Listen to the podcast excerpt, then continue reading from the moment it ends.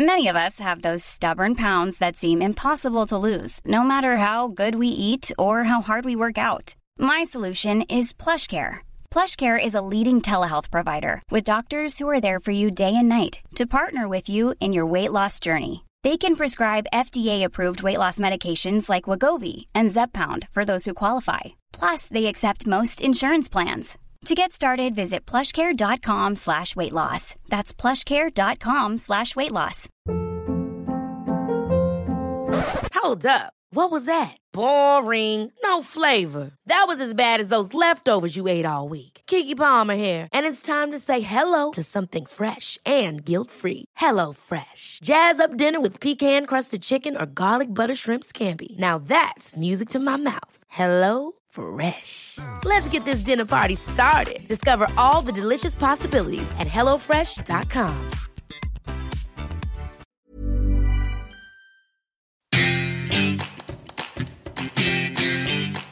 Hello, I'm Michael Chakraverty, And I'm Mark Watson. and this is the Menkind Podcast. We're going to take a deep dive into masculinity, exploring what being a man actually means, along with a variety of brilliant guests. You know, men talking about men is a notoriously underrepresented area of podcasting. Not anymore. Good morning, everybody. It's Michael here. Mark's there. We hope you are well. It is a long bank holiday weekend. I feel like I'm on like a drive time radio show, actually, with that kind of tone of voice. That could be quite good, actually. Well, maybe that's the next thing for you, Michael. uh, but you're right. This is a long weekend, which means that people have even more leisure time to listen to this episode than usual. I, I would hope. It's a lovely one as well with Devin. Devin Ibañez, who is the first gay Major League Rugby player in the US. Gosh, I got all those words right in a row. Congratulations, me.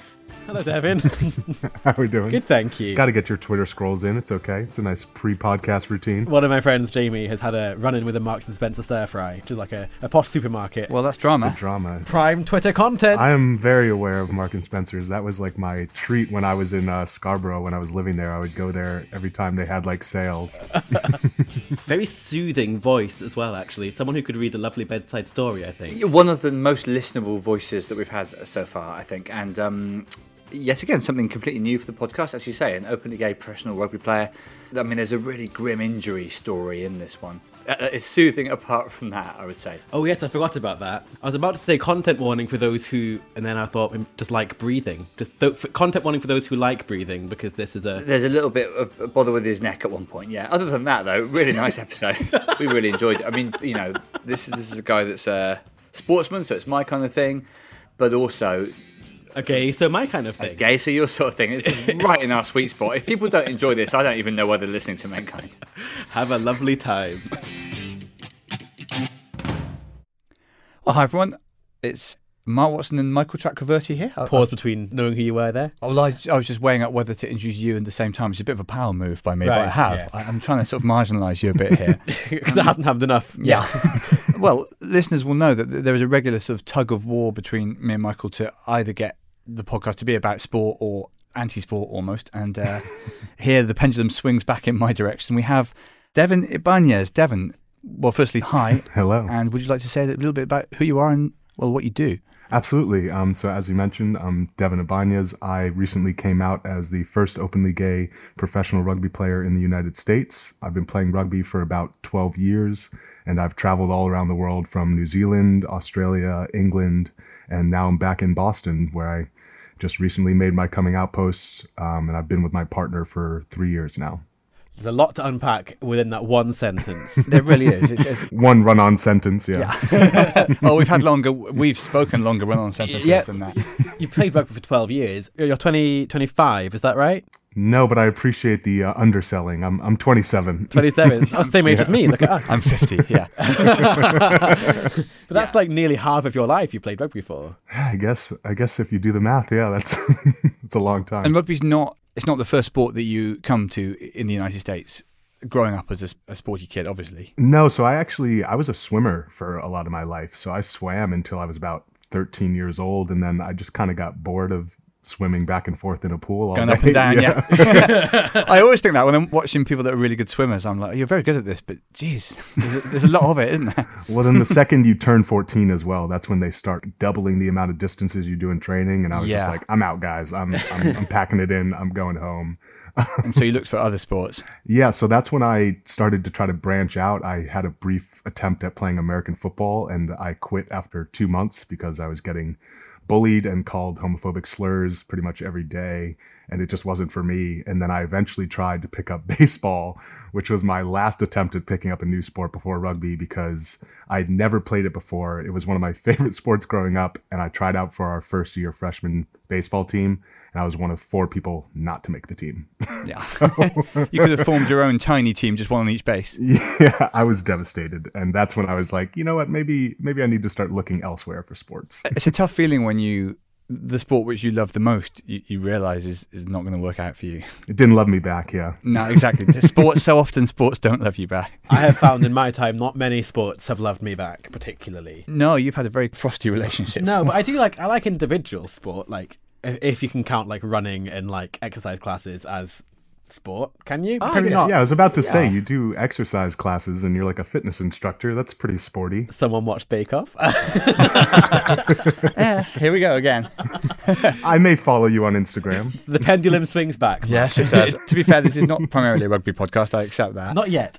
We should ask Devin what, what we always ask about. I'll let you do it this time. Actually, really? I, I always I monopolize this first question, and I feel like it's unfair. It normally is you. Yeah. yeah. Well, let, us see how you do. I'll mark it against my previous attempt. It's very generous of you, um, Devin. Was there a moment you look back on where you first were aware of masculinity as a thing? As it, do you remember a first brush with the the idea of it? That's always a bit of a tough one, right? I think it's hard yeah. thinking back to that age, but I think that my my father was always very I'm going to be open with my emotions. He wasn't afraid to cry. He wasn't afraid to be vulnerable. So I didn't really get those traditional signals of masculinity from mm. him. Mm. It was actually probably from the first kind of instances I remember was I have an uncle who lives in Florida and he was very much more the traditional kind of masculine figure. He wanted me to be able to, you know, fix things and be strong and not be so sensitive and easy to cry. And I think he was somebody who had really impacted me because I was like, I well, I want to just, I want to be able to feel my emotions. Yeah, I, I want to cry. Myself. yeah, yeah, like uh, let me cry if I want to cry.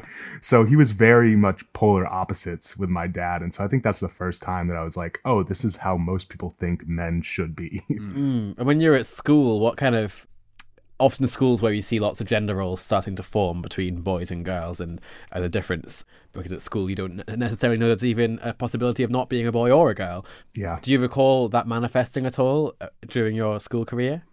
Yeah, I mean, I think as young as when you're five or six years old, right, you start seeing who's getting bullied and who is doing the bullying, right? Yeah. And often yeah. it's the people who are doing the bullying who are making the friends and who are getting positive feedback from their peers and often the people who were being bullied were people who were softer spoken or not as athletic or masculine in that way. Yeah. So I think that I was aware of it at that age because it was just so clear who was lifted up in those types of traditional spaces and told you are correct you are doing the right things and who is told you are different and being kind of pushed off to the side and not fitting into any box. But then you sort of bizarrely seem to fit into both boxes, which is what's yeah. sort of unique about this situation. I mean, we don't talk to many out sports people because there aren't that many out sports people, especially yeah. in Britain. People tend to come out after they've retired from their sport.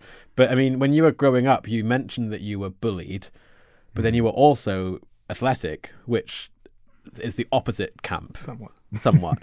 but like somewhat is more than some other people. like yeah. how did yeah. that kind of conflict sit at school? Did you feel like you were part of the of the in crowd or were you sort of further outside of it? Yeah, how was your peer group, I suppose? I think that I feel like I was a little bit distanced from both sides, right? right? I mean, I I was really into sports, so I connected more with the males in my class and those would be who my friends are but those are also the people who would be using you know homophobic language and who i wouldn't be able to fully connect with and share myself with.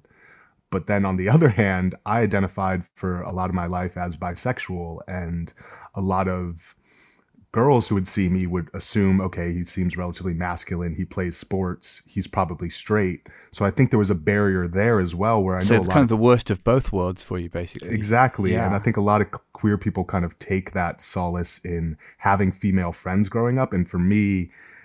It just wasn't really a thing that happened. I kind of struggled to connect on both sides. Mm. Yeah, too masculine for one side and, and not enough for another side, kind of thing. And then even within the gay community as well, like I think that later in life after I graduated college and I started to kind of venture out to say, okay, maybe I'll go to a gay bar or go to a party. I think that gay men were very guarded around me as well because they're just sort of looking at me like, is why is he here? Right? Why did this guy show up? People have talked about this before on the podcast, and it's as a, straight guy, it's I feel naive to say it really, but I never imagined the kind of this distrust or tribalism even between different factions of that because it's very easy to just think of oh yeah well there's gay people you know but there's obviously an incredible number of approaches to being gay and internal judgment even from one I suppose a- area of gay life to another. element of look if you look athletic or a certain way you sort of come to represent a group that has notoriously oppressed or bullied Mm. other younger gay people and as far as i understand it you came out when you were quite young actually Yeah, I, I came out when I was 12 years old. Um, so I came out to my parents really young. But I mean, going off what you're saying, I totally understood it from a perspective of them being hesitant because I represented something that had, you know, been traumatic for a lot of gay people seeing somebody who represents kind of that jock. You know, I show up to a gay bar wearing sh- athletic shorts and a t shirt, and they're like, I swear I met this guy at school. Why is he Yeah. here? and he kicked the shit out of me yeah yeah so i think that i always like trying to strike up a conversation or even just like basic interaction it was always a sense of i could tell the other person being like where is he coming from here like is this like a mm. flirtatious conversation is he an ally is he a fellow queer like i could just always tell people struggled to kind of place me And yet, at the same time, you're trying out for an American football team, and you're on the wrong end of like homophobic stuff. Yeah. And I can see why you didn't feel like you had a foot in any camp. Quite. Were you known to be gay to those people, or do you just mean there was a culture of casual homophobia in sports like that at school level? definitely just a culture of it. I think that also I had come in from a situation where I was actually a very badly behaved child. Let's let's put it that way. Okay. I, had, I had a lot of times in my elementary school where I was suspended quite frequently for acting out. Like I said, I struggled with social skills. I really didn't feel like I was connecting with anybody really in a lot of ways. So after that, I actually was in an alternative school where I didn't take classes for three years. It was like this very much like go out into nature and sort of learn yourself situation. So when I started playing football, I had just come back from that, hmm. where I was now this weird kind of alternative kid from another school who Yeah. nobody knew or wanted to stick up for, you know? There's nothing like hearing that someone's been at a weird school before your school. That's the kind of thing that kids love to talk about. he didn't even go to classes; he just went to the woods. Yeah. the acting out like I, I know it's easy to look back and kind of psychologize backwards about why you were acting out but was there a sense of what you were kind of lashing out against at the time I think what I was mostly lashing out against was authority and Right. and being told that I needed to be a certain way and sit in a seat for 8 hours. A lot of it came from I had a very high energy level. They thought that I had, you know, pretty severe ADHD, but my parents are both lifetime educators and the school was trying to pressure them to put me on ADHD medication and they were just like our son is 11 years old and has a lot of energy. We're going to let this play out instead of Yeah. putting him on medication straight away. So that was where a lot of the tension back and forth kind of came from. I really, I have an 11 year old son, and if I looked for medication every time he had an excess of energy, he'd be on about 25 different things by now. Sometimes you just have to accept that this is how it is. and did going into nature going into nature going into the nature devin did that kind of calm you slightly or did it did it what did it do to you Yeah, I think that it just gave me an outlet to be active. And a lot of what I did when I was at the school is I would play ultimate frisbee or I would like run around and I would just kind of interact with people. I think for me, that's what I needed because, like I said, I was really lacking in kind of connecting with people and having those sorts of social skills. So being in a very like rigid, structured school where you're not supposed to interact with classmates while you're in session, right? You're not supposed to do all these things and speak out in these different ways. That I think having that ability to just be outside and not have those restrictions was something that was really therapeutic for me. and while all that's going on you've told your parents uh, about your sexuality but you're not necessarily sharing that elsewhere was that a conscious decision and how did that impact on you Well, so I mentioned I was 12 when I told them. That was Yeah. while I was at that school, actually. Right. So that was when I'm in this big kind of journey of learning myself a little bit more, connecting with other people. And that's where I met my first ever gay friend. So Right. I was about, there weren't any grades in the school as well. So it was a big mixing of ages. So I was like 12 and my first gay friend was like 15. All right, And yeah. so he was openly gay, aware of, you know, his sexuality and probably could kind of sense I was going through something similar. And we created a great friendship. And he was sort of who gave me the confidence to kind of understand what my identity was and tell my parents. So when I was at that school, quite a few people knew who I was comfortable telling. But the second I changed schools, it was complete reset, right? Like my first interaction before classes even start is me being at football training, being called a faggot um, on the daily, and having this kind of thrown at me. Why would they call you that? What behavior did they ascribe that word to? I was quiet. Right. That's enough for some boys. Yeah. Yeah. You know, I wasn't out there using the same language on other people. I was mm. probably relatively soft spoken and friendly. And I was just an easy target because nobody wanted to stick up for me. So I think that that was a big part of it. And then when you found rugby, I mean, rugby over here is quite a big sport, like at schools and stuff, and is a big sport nationally, and maybe less so than than football. I mean, as in soccer, but it still does have a pretty uneasy relationship with different sexualities. I think at most levels there is no. There's Gareth Thomas, of course, but there's no openly gay out player um, on a national level here. So. Was the rugby community one that was less of a culture of homophobia, or, or was it just that you'd found the game that was right for you, so it didn't impact on you as much? Or It was both. I think that when I entered it at the level that I did, which was the high school level, there wasn't a lot of homophobia. Hmm. And I think that, you know, there was still some of the use of, you know, saying gay as a way to belittle something or things Yeah. like that. But it was much less of a pointed way of, yeah, like I said, being called a slur on the daily to try to bring me down. Hmm. I felt like rugby actually had a big culture of positivity in the US and kind of supporting each other in a way to help each other learn. And the reason that was is because, like you said, rugby's not as established here. yeah, there wasn't the history, so you were starting more from scratch. yeah, we all had to go in like we're learning this together, you know? That is interesting. I think even soccer, you know, football in, in the USA has far less of a history, a tradition of um, aggression and toxic masculinity because, again, the Americans didn't pick it up till much later. So it's much more female involvement in football over there, for example, A- and there's less of a automatic connection between soccer and well, violence and thuggery. And I, I, so I guess it's the same with rugby. If you're if it isn't bound up with all like a hundred years of sporting baggage like it is here, then you get to make your own rules a bit. Yeah, absolutely. And I think that, you know, with football, so much of it is these were kids who've been playing growing up. We all have an idea of what football looks like on the highest level, American football in this case. Yeah, yeah. And in rugby, we didn't have any context of what it looks like. We don't know if we're good at it or bad at it. All Yeah, we know is we're just there trying to figure it out. Making up as you go along. Yeah. And it seems Yeah. it's. We'll talk about the the Scarborough episode. Uh, It's a whole episode. it seems like there was. Well, we all know rugby is quite physically demanding. Like it's a pretty hard sport on your body. And you're a hooker, is that right? I beg, your- I beg your This will sound odd to you, I don't think you should ask that kind of question. I believe the term is sex worker. I've had a few different um, positions over the years. I've played I hooker. bet you have, David. My word. I played hooker when I was younger. Um, now I play more flanker. Oh, right, but you're still a forward. I am still a forward, yes. I'm still one of the piggies. Even among the positions, these are the more demanding positions. These are the guys that are in the scrum. Massive physically demanding, I suppose, is the phrase, and that's Yeah. stereotypically quite a masculine environment to be working within, where Yeah. it's about physical strength and Mm-hmm. all of that sort of stuff. Did you feel that kind of pressure on you, or was it was that something that you loved and that you enjoyed? I think that in American football, I felt it as a pressure because I didn't enjoy the pads and it hurt hmm. and I wasn't getting positive feedback. So it was like, not only was I not doing well, I was also being told that I wasn't good enough.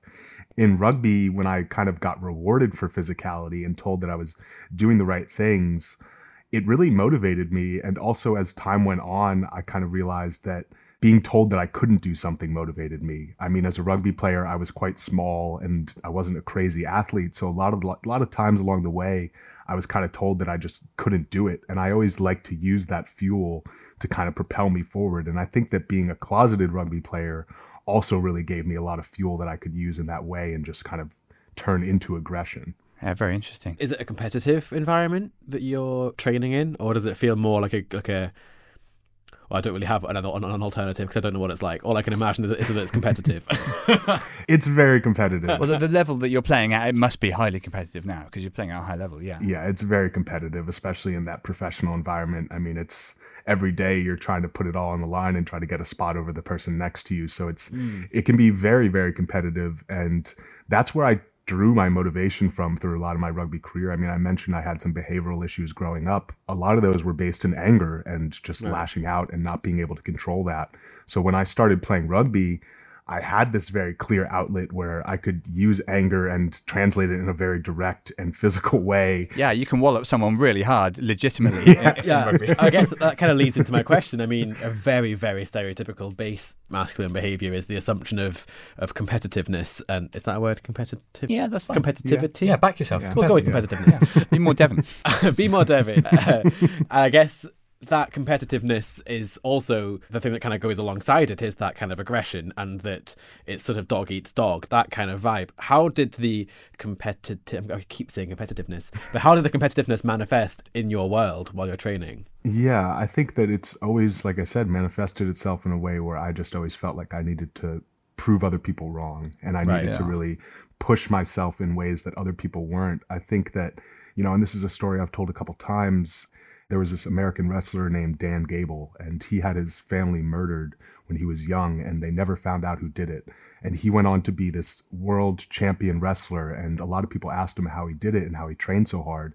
And he told told people that he would picture that the other person across from him every time was the person they didn't catch for the murder of his family. Yeah, and he would take himself into that intense place that nobody else could get to.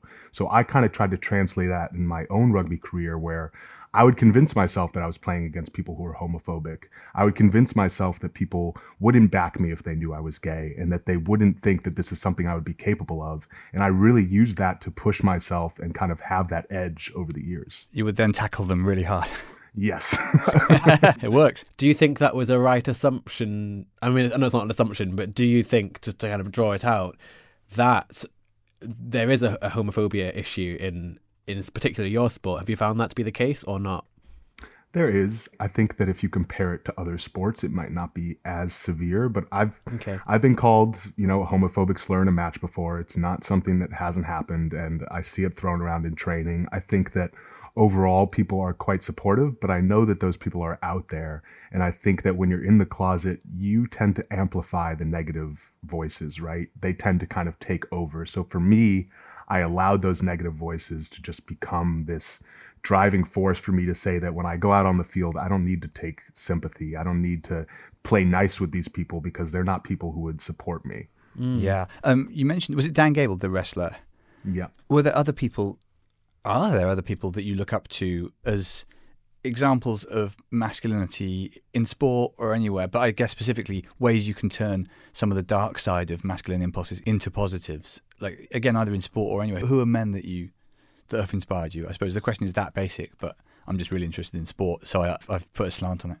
So I got a couple. I'd say there is one for sport, but I'll start with just a general role model. I already mentioned my dad. I mean, for me, and I know a lot of other people, your dad is kind of the measure of what masculinity is. And mm-hmm. my father was a public school teacher for over 20 years. He taught special education and English as a second language. And he was just somebody who always saw the best in other people and always had this incredibly positive outlook and felt like he could express his emotions and always encouraged me to express mine and not be afraid of that. So I think he was an incredible influence for me to kind of be comfortable myself and know that there is no one type of man and that there is strength in being vulnerable. Hmm. But for a sporting hero, I didn't really have somebody that I can think about very early in life. A bit later on in life, like around late high school, early college, I found out about Mark Bingham.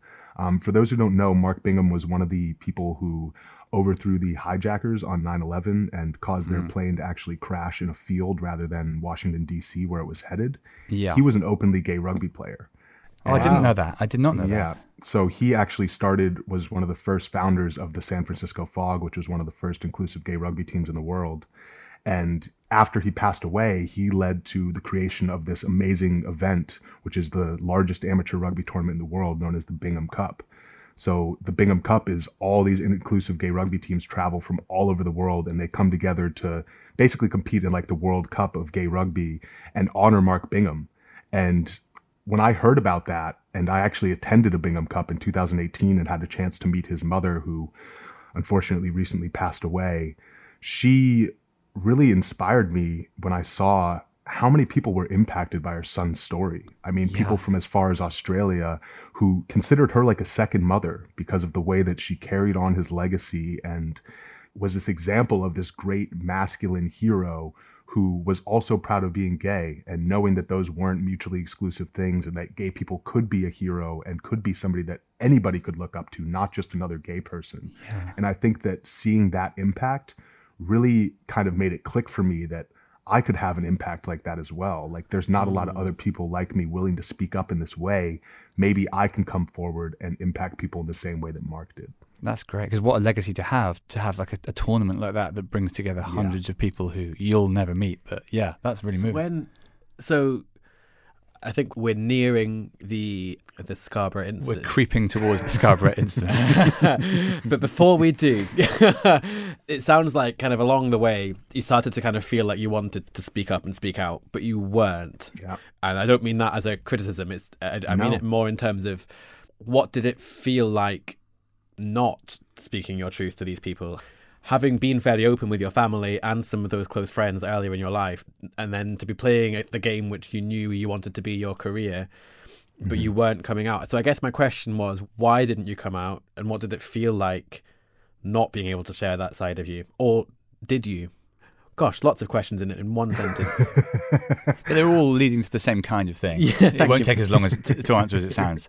Like. as long as it took to ask, yeah, hopefully. I think that the hesitations around coming out were rugby was like you said 12 years of my life. Like that's yeah. half of my life where this was the central thing for me. And i think that the idea of coming out and being just sort of labeled as that right? Being labeled as the openly gay rugby player or the gay rugby player and not just being known for being incredibly dedicated to the sport or loving what i did that idea really scared me for some reason. And i think that I wanted to really just be known for my merits and not have my sexuality attached to my accomplishments. Yeah, you didn't want to become a poster but boy. But then there was also fear of losing opportunities. Yeah, I can see why it would be massive responsibility. yeah, and I I didn't want to be like you said the poster boy, but I also didn't want to lose opportunities as well because I wasn't sure, you know, will I be viewed as a distraction, especially on the professional level? Am I just, you know, too much of a distraction to have on a team? Is it taking away from what I can contribute? So those were a lot of things that were kind of playing on my mind. Yeah, all of it works against you just being a rugby player, which is what you want to do. This comes from a place of complete ignorance, so I must apologise. do there? It's always good to start a question with that, isn't it? Well, it's an honest approach, Michael. We often we often do that. Yeah, we appreciate that. Are there examples of people losing their careers that you knew because of their sexuality? Yes. Um, I mean, specifically within rugby, I've known of a few people. I mean, if we're looking at kind of more public eye, if you just look at it historically, you can't necessarily say they lost it because they were gay. But for example, the first openly gay NFL player, Michael Sam, he got drafted, never played in the NFL again after he came out. Jason Collins came out in the NBA, never played again after he came out. So it's one of those things where did they maybe position it towards the end of their careers or mm. was there another thing at play? But a personal example I had, and actually somebody at the 2018 Bingham Cup as well, right when I recently met Alice, Mark Bingham's mother, and I first had this idea that I wanted to be the first openly gay professional rugby player. I spoke to one of my mentors who I randomly ran into at Bingham. He didn't know I was gay. I'd known he had been openly gay, and I told him about my goal. And that's when he told me something that I'd never known about him, which is that when he was younger, and he's quite a bit older than me, he's in his 60s. When he was younger, he was actually a star rugby player in Australia, and that he had loved the sport growing up. And when he was 17 years old, going into his final season, he was going to be up for captain. He was one of the best players in the region. And before the season started, the coach took him aside and said, Look, you're not going to be captain this year. The old sp- boys and the sponsors on the team don't want to faggot in the first 15. Oh, And he never even told anybody for the next 50, 40 years that he even was a rugby player. Yeah, I'd known him for five years and never even knew that he had had that experience. So to hear that for me was so validating to know that what I was going to do did matter and Absolutely. that there are people being pushed away. Yeah. yeah. I mean, I feel like we've hit the moment We've hit yeah. 2016. I mean, we we could explain what happened. I mean, you, you suffered a near fatal injury. Um, would you mind kind of which changed the course of your life to some extent? It's fair yeah, um, yeah. It, it, seems like it kind of was a bit of a driver, and of course, we'll come to you meeting yeah. Fergus. But I feel like this is the, is the time to kind of talk about about that moment where where it kind of oh my god, I'm, I've literally why am I still talking?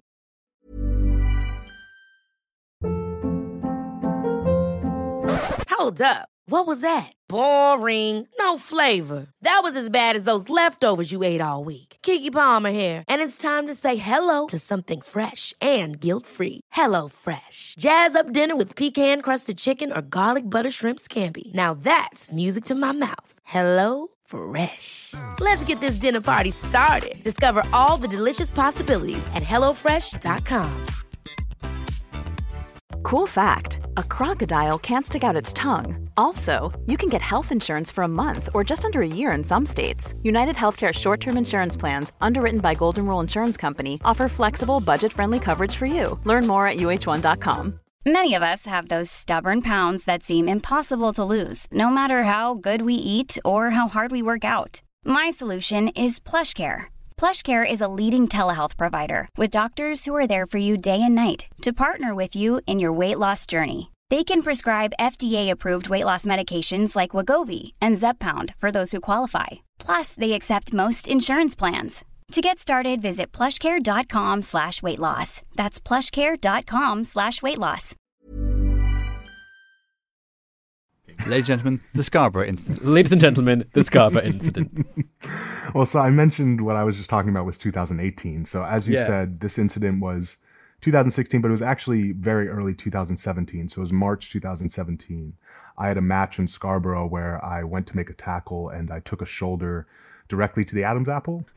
And I immediately kind of went down. There was an immediate voice change. I immediately had this like awful Christian Bale Batman esque, like terrible impression voice where I was just like scream whispering at people and I was told by the trainer that I was fine to finish the match, and you know That's classic old school northern uh, You'll be fine. You'll be yeah. fine. Yo, sponge him down. yeah, verbatim his words were, "If you can breathe unobstructed, then you're fine to play on." So- Yeah, rugby coaches at school used to always say, "Just run around, it will feel better." Which, looking back, wasn't not great medical advice for all. And I can also confirm that normally when I run around, I don't feel better. no, but coaches have a, a lot of faith in running things off in rugby. yeah. So then after the match, I, I finished the match, and that's when I felt a tickle in my throat, and I coughed, and it was just blood. Um, so at that point, I showed that to the trainer, and he was like, "Oh yeah, no, you, All you do need to go to A and E." Yeah, that's- that's- now, You're not fine. now the game's over. yeah. So then it was this whole thing of we were three and a half hours away from Scarborough in North Ribblesdale. Yeah, where was this game? Just to put it in context for people. Is, Yeah, so Settle, England. I think the name of the team is North Ribblesdale. So it was about like a three hour ish drive from Scarborough. yeah, a long way. I know. Yeah, so yeah. We were on a team bus, which makes it take more like four hours because, as you know, team buses can't exactly navigate the back roads of Northern England. you, you don't go on a bus of any kind if you're looking to get somewhere urgently. No. so we ended up not getting back to Scarborough until midnight. Um, I'd fractured my throat at 2 p.m. So I get back to Scarborough and they're starting asking me like, "Oh, do you want us to take you to A and E?" And I'm like, "You know what? It's been a long time. I haven't died. Like, I'm probably okay. I'm just gonna go try to sleep it off." We're hiding under the table here, and we already know this. I've got like a, get like a shiver in the middle of your back that you can't get it to go away. That's where it is currently. and I actually remember just like Googling on my phone, like, am I going to die from this injury? Like, how how serious are we talking? Such a millennial thing to do. Hey Google, am I gonna die? Sorry for anyone's Googles who went off at home just then. Again, it's a sign that your team's physio hasn't done a great job if 10 hours after the incident you're Googling it. Yeah. yeah, yeah, not not ideal. So I ended up waking up the next morning, and because of the swelling, I was sleeping on my back, and I actually woke up kind of choking on my own spit. So I sat up and I went back to sleep, and the same thing happened, and I was like. All right, guys, we're we're going to A and E. Yeah.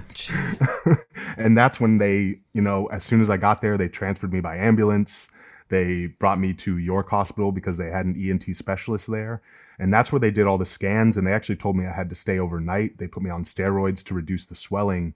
And the next day was when they did all those scans and they found that due to the swelling, my airway had actually been constricted to less than the width of like a pen or a pencil. Gosh. And this was after a lot of the swelling had actually gone down. So I was very close to having my airway close completely. I had punctured a hole in my airway, so I was leaking air into my chest. So I had to go on antibiotics to avoid a fatal infection near my heart. I had severely bruised my vocal cords. And that was the first time that I really had to grapple with this idea of oh wait, you're not invincible. Like you hmm. can't just go play 20 game rugby seasons back to back and it's always going to be fine. Hmm. And that's when I had to really evaluate like is rugby and going to play at a high level the only thing that's important to you? Because if this had been the game you died in, that's all that you really would have been remembered for. Just that guy who pursued rugby. Yeah, is that is that enough? Is that enough for me? And that's when I had this idea of, well, I know that I'm an openly gay player. It's meaningful to me to be able to share that and hopefully inspire other people. Like, I want to strive for that. And I want that to become something that I can look back on and be proud of beyond just playing. Mm. So that was that sort of clicking moment where it was first the seed planted. And then, as I mentioned, two years later at Bingham is when I sort of further cemented that goal and said, I don't want to just be an openly gay player. I want to be the first openly gay professional rugby player in the US. And when did you meet Fergus, who is your boyfriend? When did you meet him and how did that happen? So that was in, I would say, December of 2017. So the very end of the same year I'd fractured my throat. the same year. I'd moved back to Boston after my stint in England, and he was over there studying. Um, he was doing research at Harvard Laboratories on sleep deprivation.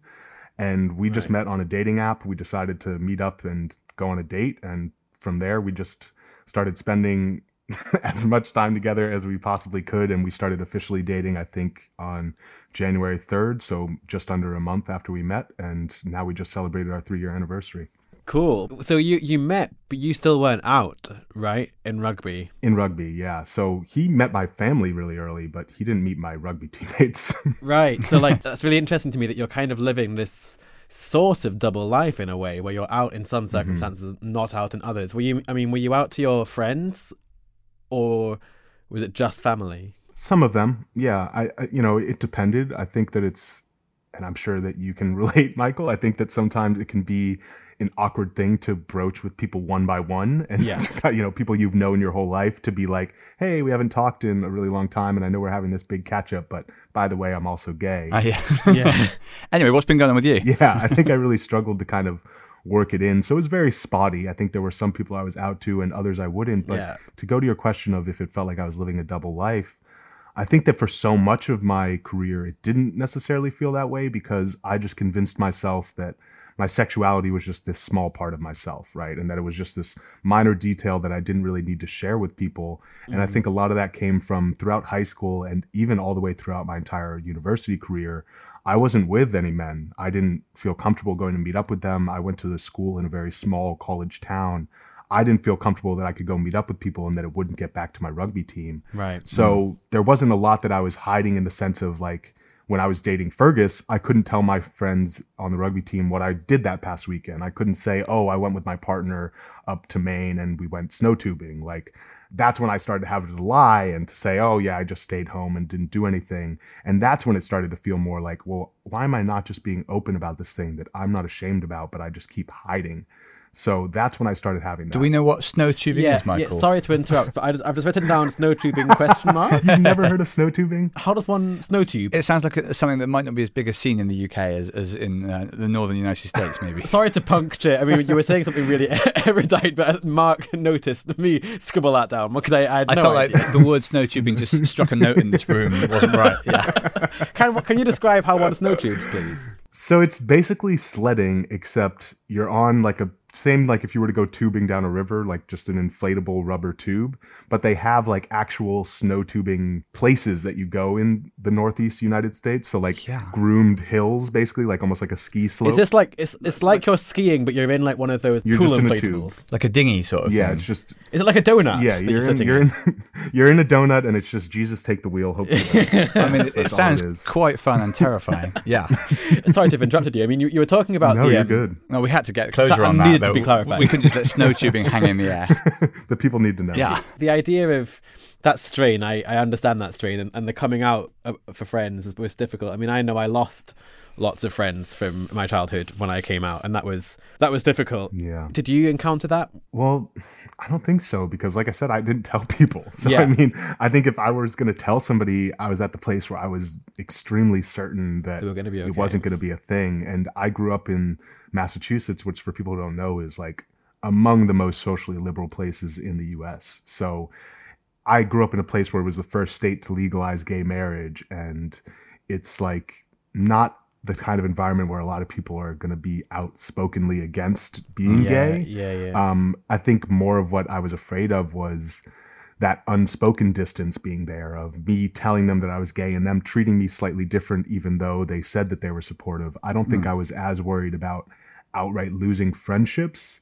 Um, but in rugby, I was more worried about, like I said, losing opportunities because so many of the people in charge of rugby teams across the world are crusty old white men who have been who have been in the game forever. yeah, and the, the administrative bodies, the top people in rugby, a lot of them are those guys as well. So that filters Yeah. down. I Yeah. guess. Do you see that culture changing? Uh, you know, you've said that rugby's becoming more inclusive, and all sport is maybe to some extent. But this may not be in your plans. But if you came back here to play again now, but as an openly gay player, what do you think it'd be like?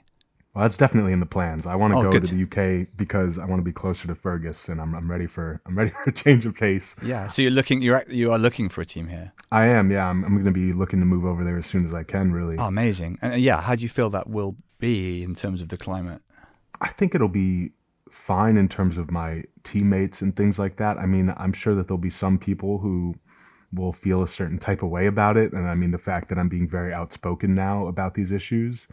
But I mean, by large, the support I've gotten from the rugby community has been amazing. And I mean, all of my teammates pretty much across the board have reached out to me. I think that anybody who wasn't supportive has more just been silent rather than rather than actively saying things Yeah. because I think they know Just not giving you the ball and stuff. Honestly, though, homophobes being quiet is what we all aim for. Yeah. exactly. There's worse things. So we're, we're, we're getting places. So I think that it would probably be similar to that experience if I were to play in the UK. That mm. Um, I think some people might just be a bit silent about it, but overall, I think it would be okay. But there's still a lot of work to be done around it. Pretty good that you are at that, that we're at that stage at least, because that wouldn't have been true not long ago, I don't think. Talking of being outspoken, though, you've also mentioned handling depression Mm-hmm. before you come out publicly. Men's mental health is a hugely underrepresented area. There's uh, notable increases in suicides and risk of serious mental health issues, which aren't spoken about, particularly with men, Mm-hmm. um, although they do exist, of course, in everybody. Can you describe kind of how that manifested for you, how that felt for you? And why you've chosen to speak about it because it is it's really important, but it's also quite a personal thing to talk about. I think part of the reason I spoke about it is because it's just it's been a big part of my journey and especially into making that final jump to coming out. A lot of my motivation was my depression and I've spoken a little bit about it before I came out. I made the post on December 28th. One of the big catalysts for that was I had a family dog who passed away in late November very suddenly and she was my best friend. And i think in the middle of a pandemic one of the few kind of supports that i had. Hmm. And when she passed away i really went into a depression where not only was i not having anything going for me rugby wise because we're in the middle of a pandemic i didn't have anything going for me really relationship wise because i couldn't see my partner. And now i felt like my personal life and my support system had really been thrown into a loop. Hmm. So the reason i feel the need to discuss it is at that time I didn't see a path for myself. And I, I looked ahead to the coming months and I felt, you know, where is this going that's going to take me somewhere meaningful? Like, am I just going to be stuck in this cycle of saying I'm going to come out, never coming out, never making any progress towards something I know is important to me? So that's when I sat down and I wrote out a list of goals. And my goals were as simple as brush your teeth every day, Yeah. do your laundry every week, like the most smallest and basic things you could do. But one of those goals was to make my public coming out post because That's bigger than the laundry, isn't it? That's a big thing. a little bit to-do list, bigger. Yeah. it took a little bit longer to get to that But they're one. both equally important, I would say. Oh, of course, laundry's important, Michael. I know how you feel about cleanliness. so that's when I kind of got to that point where I was looking at that list. It had been sat on that list for about a month. And I was like, I wrote this down because I know it's something that's going to help. Well, you can't see it if you sat on it, Devin. That's a stupid thing to do. Gotta say, yeah, Just put it on a table. For I've had sake. things on my to-do list for a month that are quite a bit more manageable than announce I'm the first openly gay professional rugby player. So a month isn't much, actually. But you had already created the handle on social media, which was that gay rugger. Yeah. And what's Yeah. fascinating is early on in this conversation, and sorry for listening to what, everything you've said, but you did say you didn't want to be labelled as the gay rugby player. Yep. There's a there's a slight incongruity there. um, that shows a, a clear journey, I suppose. It was that, but I think a lot of it also came from this idea that so much of what I was trying to base my coming out journey on were rugby achievements. Right. I told myself I was going to come out after I won the Division 1 National Championship in 2018. I told myself I was going to come out after I signed my contract in 2019, and I just kept trying to base it on a different accomplishment. Yeah. And I think it got to the point where I told myself like you're doing this for other people's validity. Like the reason you're waiting for these accomplishments is so that when you come out, people will say, oh, okay, it is legitimate you came out. You're actually a good rugby player and you've actually accomplished Yeah. these things. That makes complete sense. But there comes a point where you can't do that anymore. yeah. And so when I realized You can't that, wait forever. I was like, I can't keep basing this off of other people's perceptions Yeah. of me.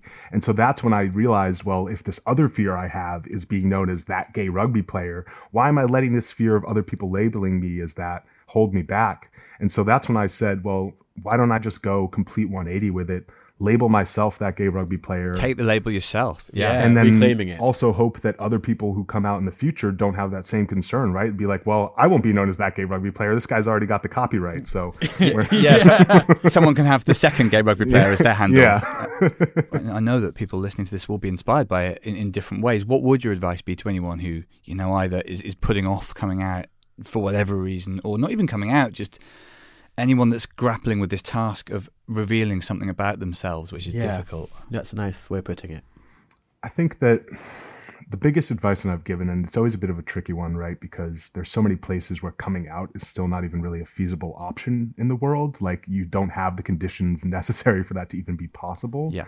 But for people who it is possible and you do have that possibility ahead of you, I think that it's really important to just take your time. I mean, I took my time, maybe a little bit more time than I would have liked, but by the time I came out, I was very ready for it. And I think that it's important to know that there's no time limit you need to do it in. Mm. Take that time to really build strong relationships. Take that time to find people who are going to have your back no matter what happens.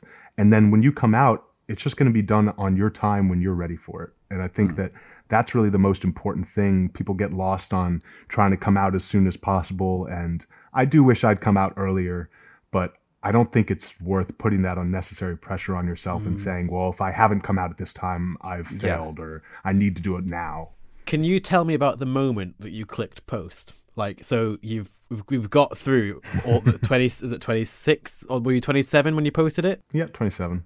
Twenty seven years, basically building up to you clicking the word post. Yeah, it's a moment. on social media. You clicked it.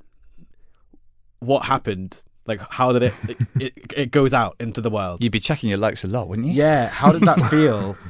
Uh, well, going off what he said about checking the likes a lot, I I went the other way because, like I said, I'd been basing so much of this journey on what other people's perceptions would be. When I made that post, I was really fully just doing it for me. As selfish that that sounds, I was doing it. No, for, that's great. That's much healthier. I was doing it for me and for my partner because my partner's been there in the dark for three years. I mean, he's so proud of our relationship and would post it on his social media, and I would ask him to make his social media private. And I think that him being there for that amount of time, I really felt like I was doing this as a way to kind of be almost like an open love letter to him of thanking him for being there for all these years. So when I clicked post, I also clicked turn off notifications. Amazing. yeah. I just I texted Fergus and I was just like, "Hey, Yeah. I made a post and he was in the middle of a workout and he saw that he'd been tagged on Facebook and he went to look. He thought that it was going to be just a picture of a cute dog because that's usually what I would tag him in on Facebook. and Why have you interrupted me for this? yeah, and he went in the middle of his workout and just immediately started crying. And I think that it was a big moment. And there's, I think there's a real lesson in that, in you know, the moment of turning off notifications, because it wasn't about them; it was just about you and him. Yeah. And we could all Assuming do a lot more stuff on those terms. I think. Absolutely. But I'm also assuming those notifications came in, and um, Well, there would have been plenty. Yeah. uh, I, I'm- think I was one of those notifications. But I, uh, I think it, like you've spoken about a lot of people across the whole world reacting and and speaking because, like I said earlier, lots of the gay sports people that come out tend to be doing almost towards the end of their career or at Yeah. the end of their career or after their After career. it, yeah. Whereas you have done it during the career and. That impact is pretty seismic, I suppose. And you said you've had even had past teammates contact you to tell you about their struggles about their sexuality and that impact and things like that. How has that felt? I mean, it's incredible. I'm so grateful for it. And I think that, you know, those years where I had this as a goal, I had it in my mind that, oh, I could have this great impact, right? I could I could mm. inspire people. But you don't really see it as real until it actually starts to manifest itself. And Yeah. getting those people reaching out to me and even just on the greater level of connecting with as many LGBTQ athletes as I have over the last 2 months like it's been so meaningful to me to be realizing that just my life experiences and just being honest about what I've gone through could impact people in that way is just like so humbling to now be able to take something that I love like rugby and take something else I'm passionate about like speaking up about LGBTQ and LGBTQ inclusion in sport. There are a lot of them. Those letters. I always stumble over. 'em. I'm getting I'm getting better. But those LGBTQ athletes are out there. They do Yeah, exist out yeah. there forever, um, and they always will do. I suppose you've kind of you've kind of peaked a bit too soon, Devin. I mean, you're 27 and you've achieved the goal. yeah. What are you going to do with your thirties? What happens now? Like, what's next? Is it just hoping for normality in a sense, or are there more things that you'd like to do? No, I want to I want to get out there. I mean, the fact hmm. that my story. I think we all want to do that, Devin. To be honest. I think that now that I've seen that I can have that kind of impact, I just want to maximize it. Like I want to just impact as many people as I can with my story and hopefully inspire other people's to kind of just step up and come forward and be themselves and feel safe in the kind of athletic space. So my future hopefully is going to be me doing a lot of community engagement, doing more podcasts like this, kind of trying to speak out about my experiences as much as I can. So I don't really want it to slow down. I want to kind of keep riding the wave and turn it into something that I can do for the rest of my life that I can be passionate about and hopefully make a good impact at the same time. Uh, So you mentioned inspiring others. If someone was, if someone in sport right now is listening, not that they are, but they might be. Who knows? Um, Some will be. Some might be. Yeah. We have a quite Some. surprising Yeah. range of people. if there was a young queer person in sport that was scared of the unknown and worried that it might impact on their life and their profession, what would you say to them? Well, I already kind of touched on it with building the support system. I still think that's yeah, don't come out incredibly before you're ready. yeah, incredibly important. I can't like I cannot say that enough how Yeah. important that is.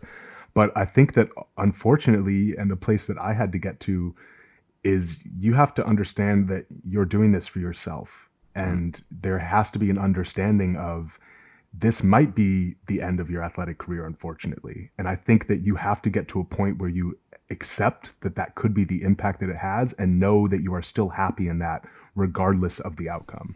And I know that that's a very difficult place to get to, but that's really where I had to get to before I felt like I could come out and not be worried about those types of consequences is you have to just be proud of what you're about to do and know that you did it as a way to be true to yourself and inspire other people and your athletic career is secondary to that. Secondly, to be able to live with yourself in, a, in an enhanced way. Yeah, Hmm. It's inspiring. It's also a very tough path, but that's why people like It is. like you are important. Yeah, absolutely. I mean, I feel like it's. I, I, I want to talk more, but I think we're kind of we've, we've reached the end of the time. uh, so I must ask you the question we ask everybody, which I'm sure you know already. But what three qualities would you build into a man to best equip them for the, for this world? And it, you can take that in any direction. That could be into a, a sports person. I'm or- imagining the man in a rugby shirt, for example. But men sometimes don't wear rugby shirts. Mark. oh, I know, but But whatever This man, one can, whatever in my man you would like to build, Devin, what three qualities would you build into them to make them best equipped they could be for this world? I think that it's the same qualities I'd put into any person, right? I, I don't think that there's Yeah. anything specific to being a man or a woman or any gender identity. Um, I would say that the most important thing for me would be starting with empathy. I think that empathy is the core of everyone, and I, I guess I take that from my father of just seeing that he was had empathy almost to a detriment at times, right? Yeah. Where empathy can kind of overpower your logic, but when you put yourself out there with empathy in that way, when you get burned, it's not you, right? It's the other person. And I think Yeah. that having that empathy is so important. That's a nice way of thinking about it, actually. yeah, it, it, it makes you empathy, among other things. As soon as you work out why people are behaving the way they are, then you internalize it less yourself. And then the next one I would say would be passion. I think that Mm. having passion for what you're doing, and like I said, even around empathy, if you're passionate about being empathetic towards other people and their experiences and speaking out about it, I think that's so important. And the last one I would say is just resilience or determination. I think that anybody can benefit from having those things. And for me, I felt like those were so important in my journey to just be able to stick with things no matter what was thrown at me, no matter what injuries. And I think that that applies to every person in any situation, even outside of sports. So do I, but I hope most people don't have that thing with the Adam's apple. Yeah, that I'd you've been rather not. I really do hope that. I, hope, I wish for all our listeners that they avoid that specific You thing. have a very soothing voice, Devin. I might send you one of my favourite books and just get you to read it to me while I while I can't sleep. It's been lovely speaking to you. I agree. Yeah, it's been a real balm. Yeah, Yeah. thank you guys. It's been really It's wonderful. not something you imagine saying to a professional rugby It's player. lovely, but I will I will be messaging you my favourite novel for you to read to me uh, in instalments. I'll, I'll accept weekly instalments. Maybe that'll be my career. Do you have anything to plug that you'd like to, or anywhere you'd like to direct people towards? Yeah, where can people find you online and stuff? Uh, yeah, definitely check out my Instagram at thatgayrugger. Um, I've also got a website, thatgayrugger.com. My Twitter handle, also the same, at thatgayrugger. Facebook, you can find me there. Um, and then beyond that, something I want to just kind of plug and discuss is I'm working a lot right now on talking about the World Rugby ban against trans athletes competing in international competition. Yeah. I'm doing a lot of work around trying to bring some awareness to that and sort of the faulty science that was applied to it and sort of the shady dealings that went Yeah. on behind the scenes with that. So uh, This is important. Yeah. So where can people find more resources about that? so rugbyforall.co is their Instagram handle. They're an organization run by a lot of trans athletes and trans rugby players who are trying to push back against this ban. Um, they put out probably the most resources. And then also on my page, I'm going to be trying to share a lot of stuff about ways to get involved and ways to kind of hopefully impact change. We'll pop the link to that in our Yeah, in the will. show notes as well. That's really Oh, thank you. um, a really great way of sharing your platform. So thank you for that, Devin. That's and brilliant. thank you for talking to us. This has been really great. Yeah, thank you so much. Have a wonderful rest of your day. I hope we'll, we'll see you over playing here, you know, soon. yeah, we'll go for a drink after one of your games. Yeah, I can't pretend I'll be playing with you. I'll come to the actual match and then we'll meet up with Michael afterwards. yeah, I'll probably pop to a drag show during. Uh, it's so Hey, lovely to, I'm to down meet for you. the drag show. Thanks, Devin. Have a good day, guys. Thank you very much, Bye Devin. bye. And that was Devin Ibañez. Really wonderful conversation and a very soothing voice, like I said. Um, we will pop the, the link to that charity he mentioned down below in the below. I mean, you can't see this. What do we say in the in the comments? I don't box? mind the below as just a, a kind of The below. symbolic way of talking about uh, our audience's forum for interacting with us. And I will also be keeping an eye on um, Devin's rugby career when he does, well, if and when he does come over here. This is, I think it's stretching a point to say that you'll keep an eye on it, Michael. So I'll do it for both of us. I might go for a drink with him, but I, I'm not really interested in him fanning about with the balls. Um, anyway, uh, we've had some more lovely contact coming in from our yeah. from our social media, um, Instagram and Twitter. As always, we are at Menkind Podcast, and our email address is menkindpodcast at gmail.com. I believe Mark's doing the reading out this week. This is a nice message from someone called Ellis. Uh, I just wanted to add to the chorus of appreciation for this podcast. I started listening after seeing Michael on Bake Off. Okay, fine, doesn't matter how you come to us. Um, but the wide variety of perspectives has kept me listening. As a trans person, it's been incredibly refreshing to hear these frank, personal, and accessible conversations about gender. You two provide an excellent example for other cisgender folks by respectfully and meaningfully discussing gender and masculinity. It goes on like this for a bit, and then Ellis says, Sorry, that got a bit wordy. but thank you for putting this lovely little source of positivity into the world. That's lovely, isn't it? Thank you very much to uh, Ellis for that. Next week, see you for Nikesh Shukla. You've heard the podcast of Nikesh. Well, I mean, I'm the one who asked you guys if I could come on. so- Exactly, yeah. It's a, like I was straight in Watson's DMs begging him, it was. It was quite honestly embarrassing. So yeah, if let me into the hallowed castle. this is this, I hope this is being picked up by our. Can this can be the intro? Can we just is- use well, this? yes, it can. As far as I'm concerned, we do a lot of doing ourselves down and all this, and, and then we say, oh. Who are your role models? Is it us? Ha ha ha! And this is all well and good, Because but we it's about are, time. It's we a- are his role models. Well, at last, a guest is treating us with the reverence. I will use the word, the reverence that we in this podcast deserve. Nikesh Shukla is the author of a couple of books, including the recent memoir, Brown Baby. Brown Baby is a gorgeous book, actually. I read it, and it's one of those books that I read and then immediately bought copies for lots of my friends to send out to. It's honestly beautiful. Uh, before that, Nikesh, of course, edited the book, The Good Immigrant. He's honestly really fascinating, really thoughtful, really pensive, and we have some lovely conversations about fatherhood and um, the importance of parents as well. It's really gorgeous. One to look forward to. But in the meantime, have a lovely week, and we'll see you next week. Yes, enjoy the rest of your long weekend.